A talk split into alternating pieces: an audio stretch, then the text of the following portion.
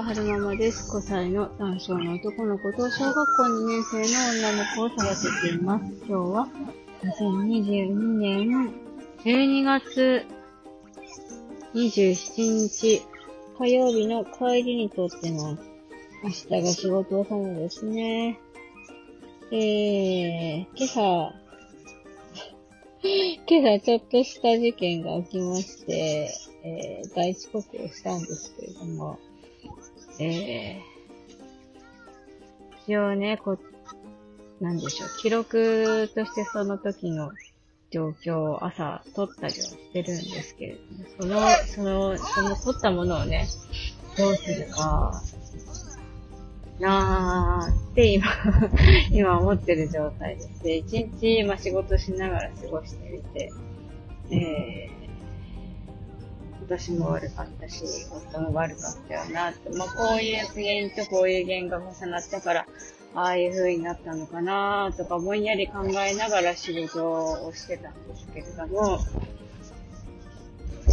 なんかね、よくわわけわかんなくなってくるんですか。まあ、体調、昨日はちょうど体調、昨日と今朝は体調があまり良くなくて、全然なんか体が動かなくて、でもそういう、その、なんだろう、好きなサイクルでそういう風になるっていうのは、男の人は経験、男の人はって言ったらいけない。けど、うちの人は経験したことがないから、わからないわけですし、多分、夫的には、だるくったって、これは、歯を食いしばって動いてんだから、お前も動けよ的な感じなんですけども、まあ動けなかったっていうことがあったんですよね。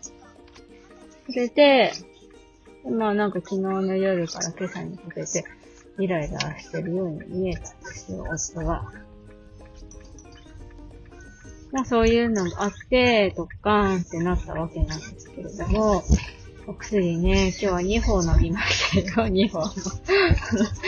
1本じゃ収まりきらず。あ、ちょちょちょちょちょ、変なとこで止まって、ちょっとやめて。車、やばいじゃん。これ、道の真ん中で止まっちゃってるじゃん。よいしょー。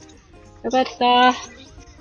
えー、焦りますね。右折するときは、あの、右折レーンの一番先頭がどういう状態にあるのかって見ながら、右折しないといけませんね。交差点の真ん中で止まってしまうっていう大失態を犯してしまうところでした。大丈夫でした。よし。そう、それでそう、今日、今朝はね、ドッカンってなってしまったわけなんですけれども、まあ原因はね、まあ私にもあるし、夫にもあるんだろうな。夫が今どういうふうに考えてくれてるかわからないけれども、まあ、そう、夫にもあるし、私にもあるんだろうなと思ってで、そう、で、わけわかんないって話をしてたんですよね。ホルモンによるものなのか、うーんと、私が、が、お母さんから、はいはいって言うくらありがとうね。あれ、もう一個あるでしょ？なんか、消極性感情障害って遺伝するっていうお話を聞いたので、そういう遺伝的なものなのか、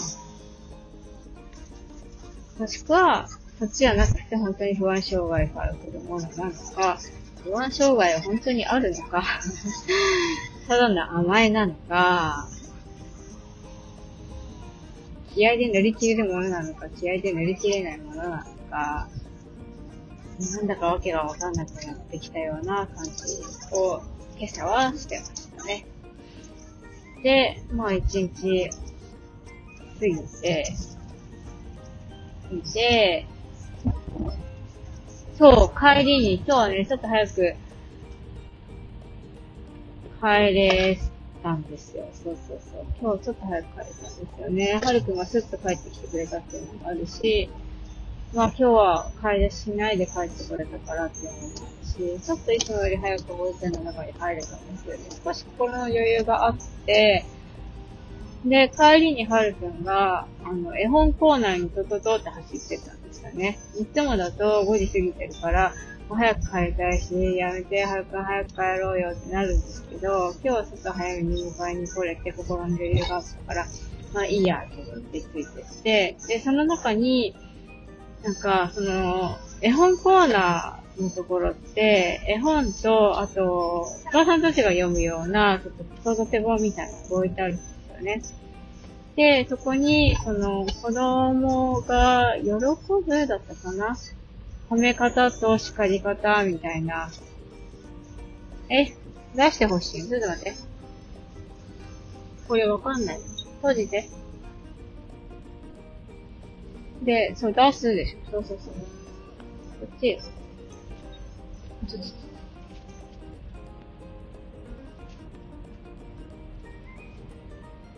はい、別の入れて。よし、あー、落ちてきたお前がー失敗した。足元に DVD が落ちた。めっちゃ私フラフラして運転してるように後ろの人から見えてると思う。さあ、はるくん DVD を入れたまえ。選んだ？これ？オッケー。ちょっと待ってね。どっちが表？見えない。どっちが表ですか？これかな？黒くて、こっちだね。オッケー。はいはいはい。入れる場所がわかりません。こっかな？よし。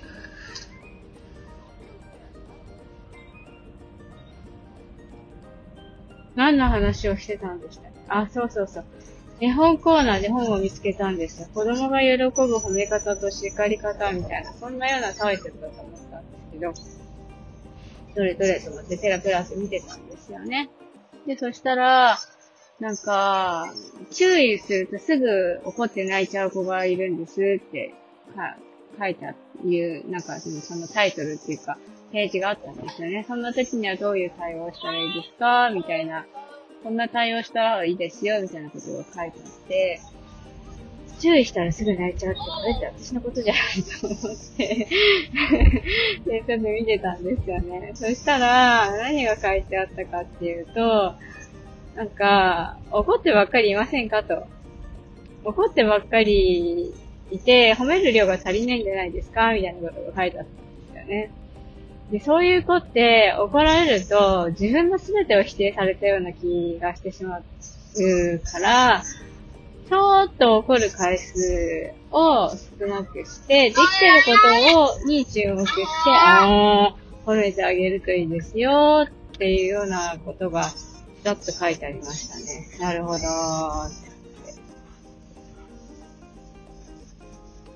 お姉ちゃんにも適用できるし、私にも適用できるなぁ、とは思ったんですけど、これ、これ私が読んだところで、ねえ、えー、夫に読んでもらわないと致し方がないわけで、人は人の意見聞き入れない人だからな読んだところで、うん、そっか、わかった。じゃあそうするよ、母にはってはならないだろうなって思って。えー、じゃあどうするかですよね。じゃあどうするかっていうと、そうね。夫が切れるスケジュ、夫が切れるシチュエーシシチュエーションを作らないってことが、対応策なのかなーなんて思いましたね。それって、なんでしょうね。サンタモックになるってことなんですかね。それはそれで辛いぜ。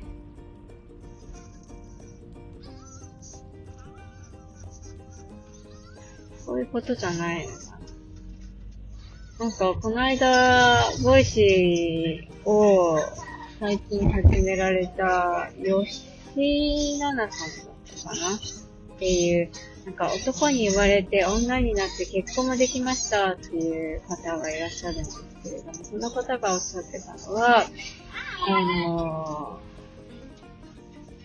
ー、傷つい、人に言われて傷ついちゃって、それがトラウマになって行動できないんです、みたいなえー、質問を、えー、リスナーさんからいただいてて、それに答えてたんですけど、まあ大前提としてそういう、あのー、傷つけるような言葉を、え、あの言ってしまう人がまず一番悪いですよ。まず一番悪いんだけど、その、そういうことが人生の中で何回も起こり得るのであれば、あの、あなたもしかして、そういう、自分もゴミ箱にしてませんかっていうふうに言って、おっしゃってましたね、吉井さんは。吉井さんなのかな上が今井だからママさんって言いましたかね。DVD どこ行ったんだろうあったよいしょ。よし。ててててて。あと、ここに入れてきて。よいしょ。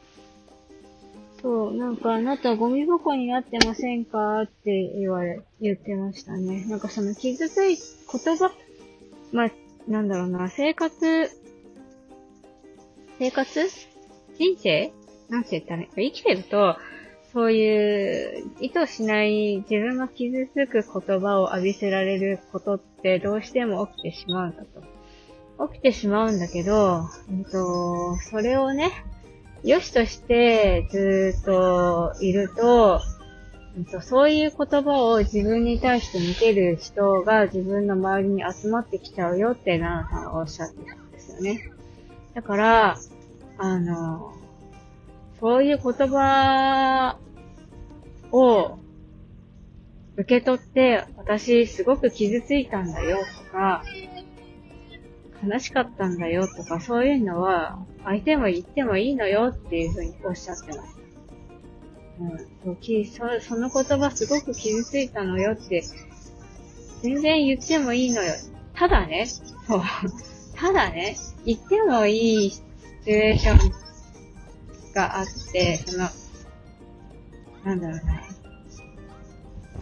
その言われた言葉に対して傷ついたよっていうのを、うん、なんでしょうね。もう、公認罪合わないわ、あの人とはっていう方だったら、まあ普通にポーンってそういう風に言っちゃっても、全然構わないと。全然構わないんだけど、うん、この先もその相手と仲良くしていきたいとか、関係を持っていきたいとか、うん、家族だとか、近い存在だ。まあ、その、その先もずっとね、仲良くしていきたいなっていう相手にそういう自分が傷つく言葉を浴びせられたのであれば、その、傷ついたよっていう風に伝えるタイミング、シチュエーションはとっても大事だよっていう風におっしゃってましたね、奈々さんは。めっちゃ難しいやんって思ったんですけど、それめっちゃ難しいやんって思ったんですけど、なんかタイミングをね、間違えてしまうと、逆にその言葉が、その相手に対して、相、その相手を傷つけてしまうことになりかねないから、うん、場所とか、言葉とか、シチュエーションは、気をつけて、その相手のことを思いやりながら、でも傷ついたんだよっていうことを伝えるのがいいっていうふうにしたね。なかなかな高度なテクニックですよね。それができてたらこんなトラウマになってないんじゃないかしらって思うんですけれども。まあ、なんとかかんとか多分、本読んだりとか、ドラマ見たりとか、まあ、YouTube 見たりとか、そういう、誰かがきつい言葉を浴びせられてるっていうシーンをたくさん見て、返し方を見れば、あ、こういう時にはこういう風に返せばいいのでっていう風に学ぶことができると思うので、ちょっとそういう、なんだろうきついことを言われたら、えー、言い返すシーンみたいなのを、ちょっと情報収集して学んでいきたいなって思います。すぐね、傷ついちゃうから、私。そう。そう。豆腐メンタルなんで。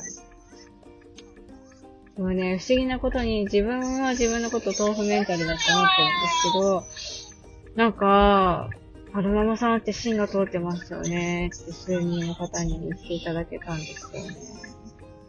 そうなのかな？芯通ってんのかな？全然自分のことよくわかってないのにどんなところが芯なんだろうと思って、そう、全然わからないです。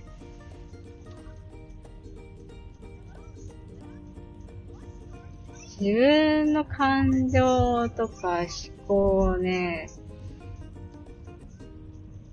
抑え込んで生きてきたわけじゃない。でも抑え込むシーンは多かったような気がしますね。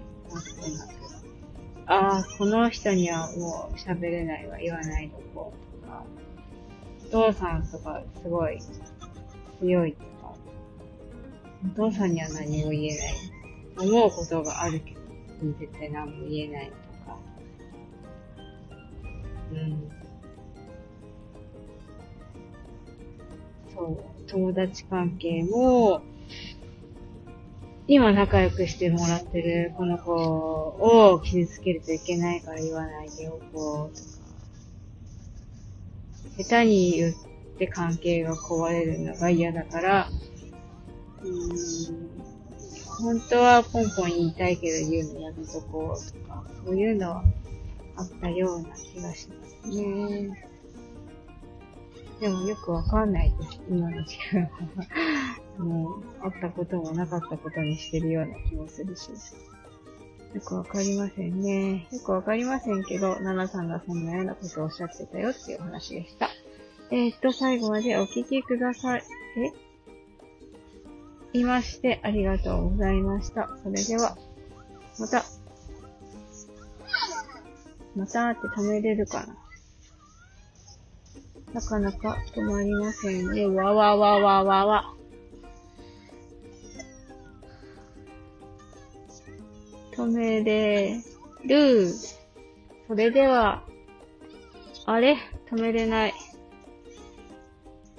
なんとなんと。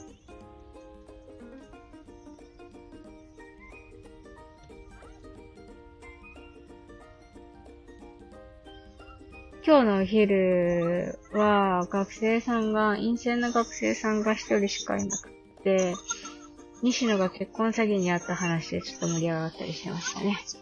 それでは、また。